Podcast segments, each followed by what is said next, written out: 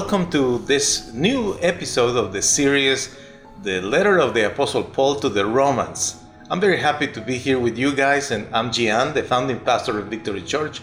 And today I have a wonderful surprise for you. My dear friend, Will King. How are you, brother? Doing well. How are you? Very happy to have you here with us today. Good to see you, Gian. Absolutely. We are going to enjoy another episode. Remember, you can go to our website, vchurch.us, to our Vimeo channel, the YouTube channel, and of course, the Facebook page. For those who like to listen, the podcast is always available. Go and review the previous episodes if you like. We are studying today Romans chapter 9. We are going to read from verse 6 through 9 and we are reading from the easy to read version. So we read in the name of the Father, the Son, and the Holy Spirit. May the Lord guide us through this study. Go ahead, my brother. Romans 6. I don't mean that God failed to keep his promise to the Jewish people, but only some of the people of Israel are really God's people. And only some of Abraham's descendants are true children of Abraham. This is what God said to Abraham Your true descendants will be those who come through Isaac. This means that not all of Abraham's descendants are God's true children. Abraham's true children are those who became God's children because of the promise he made to Abraham. Here is what God said to in that promise. About this time next year I will come back and Sarah will have a son. Woo! Powerful statement. This is something that happened to Abraham, the father of faith, as we know him, right? And uh, well, let's go back a little bit to what Paul has been sharing with us in these first seven episodes, episodes, chapters of the study of Romans. He has been talking about salvation is by faith. Yes. Right. Yes. And it's beautiful, right? Every time I think about it, you know what is what comes to my mind is all my my sins and all my mistakes. Yes. And I just think, thank you, Lord, that you forgive me. I don't deserve. Because that is what we call grace, correct? Yes. His mercies are fresh every morning. Oh, I like that. so that doesn't mean that you're going to go nuts every night, okay? Simply that we know His mercies are new because it, it, what happens really. And Paul has been explaining this constantly, the same emphasis, guys. We are forgiven by faith because of the sacrificial death of our Lord Jesus Christ. But eh, in the first verses of this chapter, Paul shares his concerns about Israelites. And yeah. he even said, I will I'm willing to give everything in order to save them. Yes. Isn't it that how we feel about the people that we love? Yes, we love them regardless, as Christ told us to love our neighbors. And we want them to be saved, right? Yes. yes. Paul says, I will do anything. But you know, he is not saying, well, the Israelites are out of God's grace. It's not what he's saying. No. Actually, he said it very clear in verse 8, in verse 6. I don't mean that God failed to keep his promise to the Jewish people, right? Because it's not what happened. But uh, I would like us to discuss, Will, a little bit about Jews and Judaism for a moment, right? Yes. Because Jewish people is one thing, and Judaism is a religion. Yes. Correct? Not everyone in Judaism are Jewish. Correct.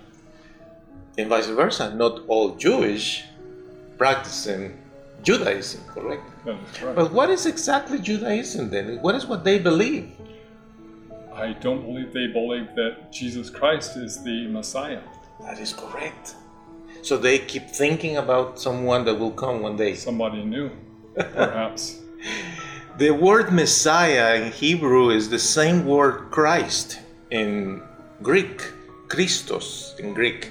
And the meaning is the anointed one. Yes. Which for us is like saying, He is the one, the one who is going to come to rescue us. So basically, what we are saying here is that Jews practicing Judaism are, still expecting that Savior, right? Correct.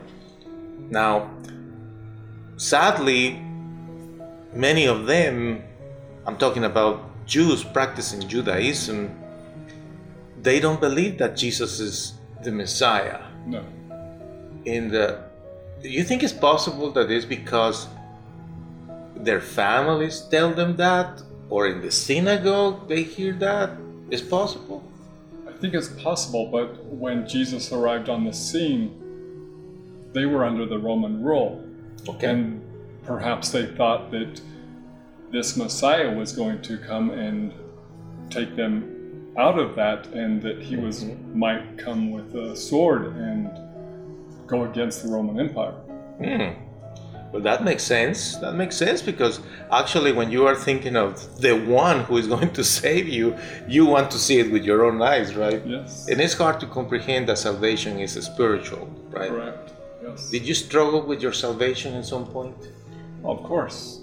I mean, we we are we are faced with trials every day, and sometimes we think, "Where is Jesus right now?" I want to see the one, right? yes. Come and rescue me. Yes. And Yeah. perhaps yeah, you're right. You're right. I think part has to do with that. But uh, what Paul is telling us here is, don't don't you think that God failed him to keep the promise because there is a promise that He gave to Abraham and Isaac and Jacob and the patriarchs, and from there all the way down to today. And the promise is that He is our Savior. Yes. And there is always hope for everybody, right? Now, he also says in the second part of this verse, but only some of the people of Israel are really God's people. So that is also shocking.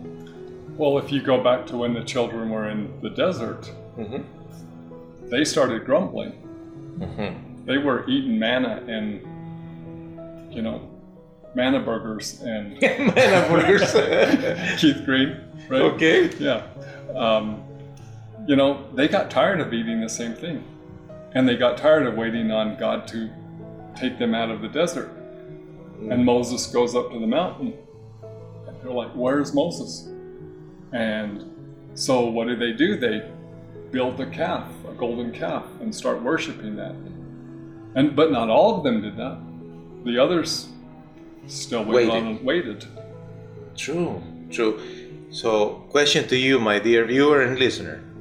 Are you still waiting for that Savior of yours, the one that will rescue you? Or do you want to see some powerful force come upon your life and just take you out of the problem just like this? Because this is very difficult to wait. Yes.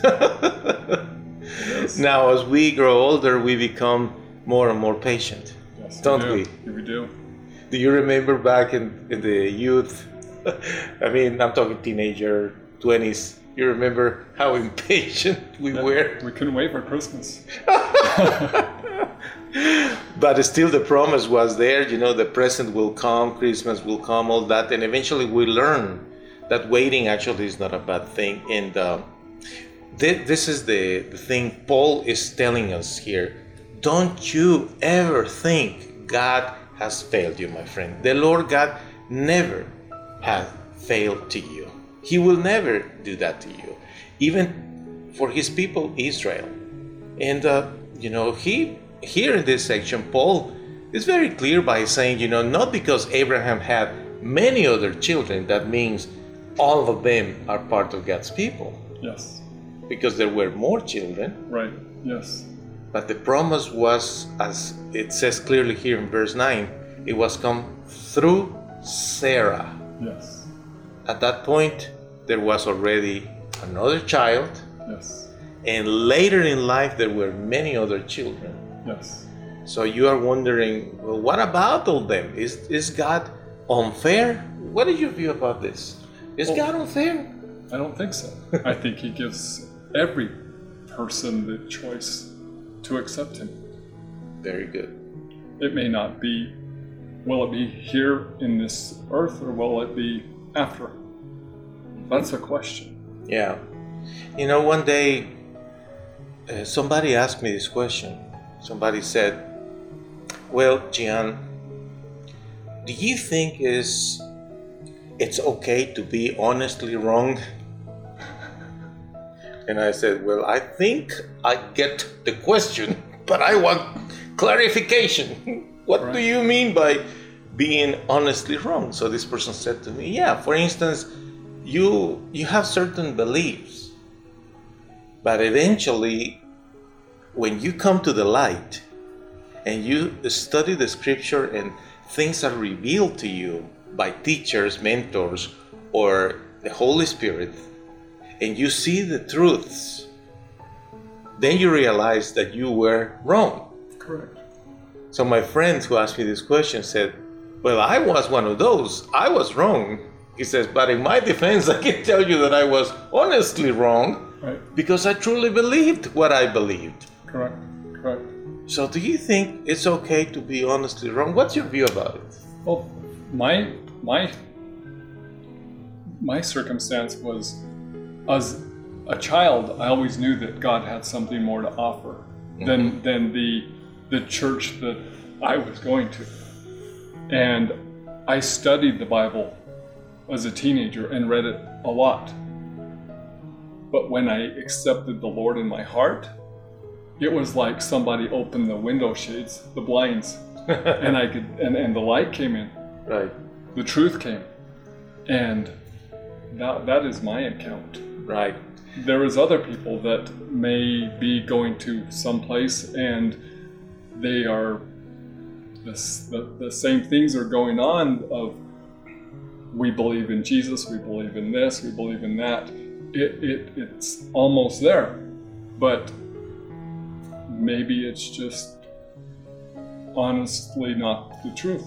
That's true. Well, you and I are good friends and we know each other for a while, so I feel comfortable to ask you this question here in public. Since you are wearing that t shirt, um, do you mind sharing with our friends a little bit about your background, how your inheritance affected you, and still today something in your hairstyle has Oh. to do with it? Yeah. Tell us a little bit if you don't mind. Sure, sure. Um, my father is Scotch Irish, red hair and blue eyes. My mother is Mexican, Spanish, and Indian, Native American Indian.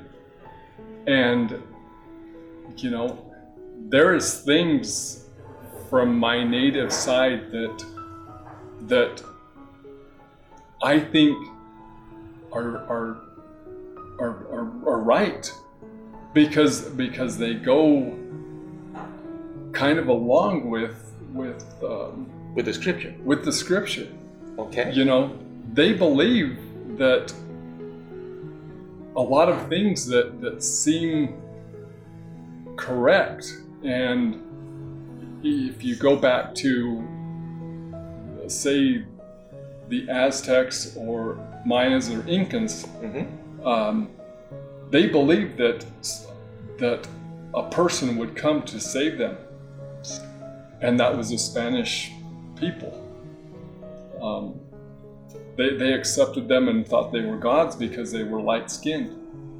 Um, so so, I believe Jesus walked the earth amongst all the people at that time and, and said, "I will be back."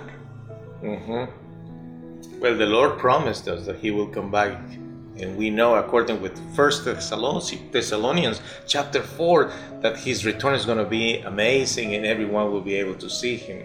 Yes. But uh, certainly, part of your inheritance, like in my case, we were receiving influence from from people, right? yes.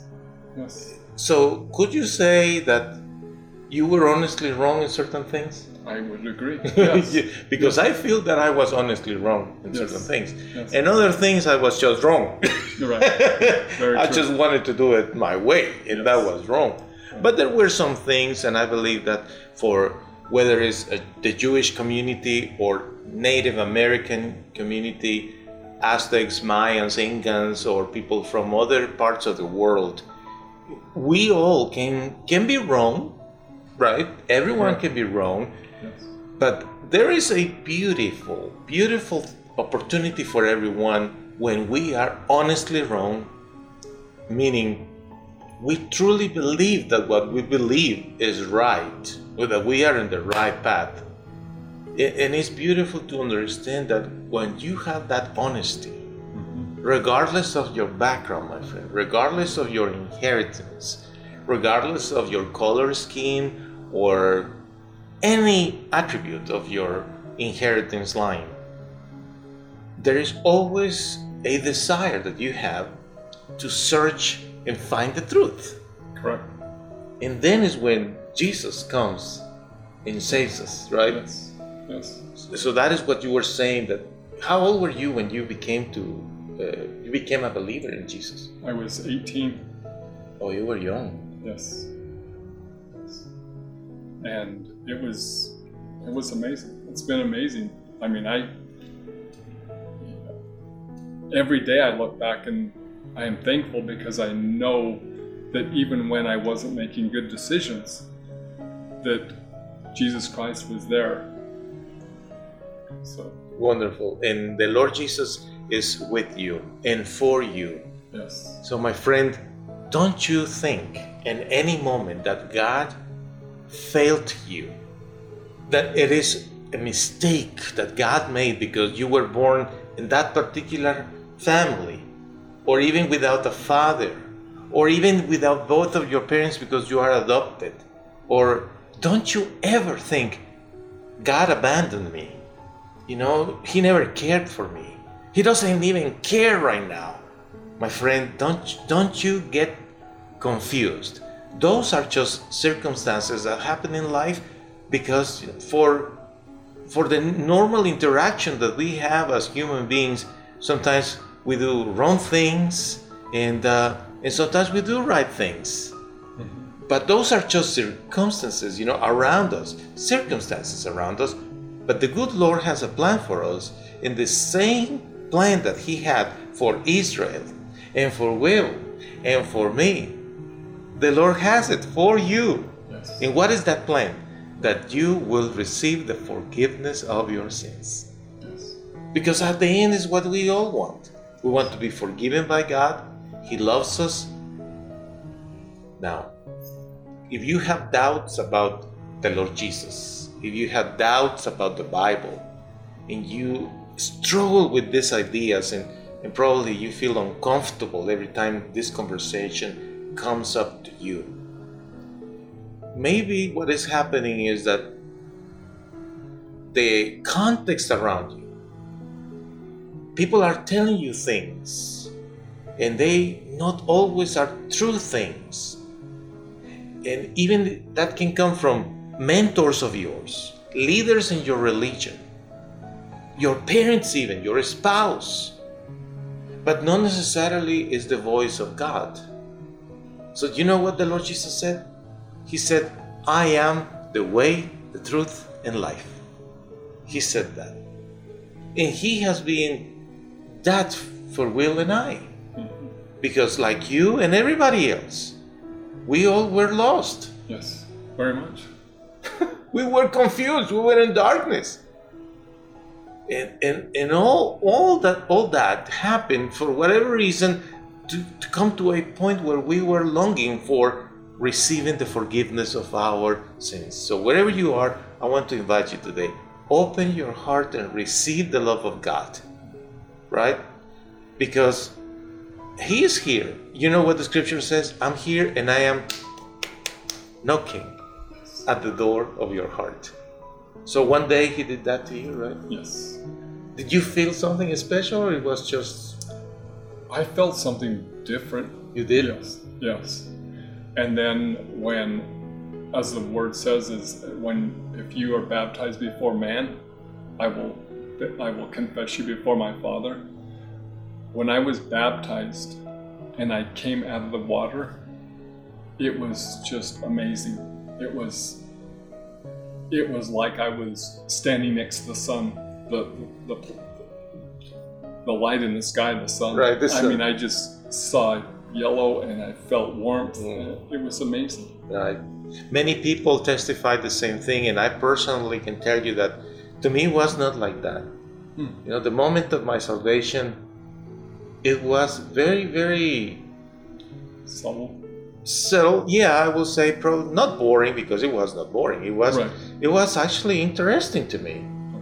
because the question that this particular pastor, my first pastor, asked me that day was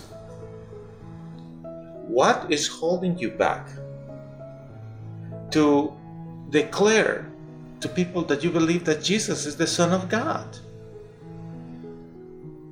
And I said, Well, no, I, I believe Jesus is the Son of God. So what is holding you back? Why, why you don't want to commit? Hmm. And you know what happened to me? I remember sitting there with him July 29th, 1987, 7 p.m. I told him, Give me a second. So I just leaned on my chair and I saw in the screen of my imagination all my friends that I was hanging out hanging out with all these guys that we were going to do all kind of stuff that that was not good. Having fun partying and doing other things that you can imagine. And uh, and the question that came to my mind was do you prefer all that or do you prefer me so you see i didn't feel anything like you felt Right. but it was confrontational Mm-hmm. peacefully. Confrontational, taking me to a place where I will say, well, really, what is holding me back to, to not publicly say, I believe Jesus is the Son of God. I will go and get baptized. Yes. What is it? And, and I knew that really it was not a spiritual. Really, was no other thing, but was my desires to continue doing what was wrong. I'm not saying that is your case, my friend. Everyone has his own story. But today I want to finish this broadcast by inviting you to think about this. If you were at the gate of heaven and Jesus is standing there at the gate and he asks you this question Why should I let you come in? What your answer would be? You will say, Because I'm a good person? Because I practice this religion? Because I give money? Because I have been, because I never smoked in my life?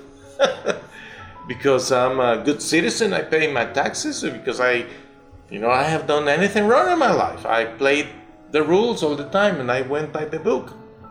Is that what you're going to answer? I invite you to consider this that there is nothing that we can do to deserve God's forgiveness. According with the scripture, Paul here in the letter of Romans says it many times. Salvation is a gift. Just receive that gift. And I want to thank you, Will, for being here with us this evening.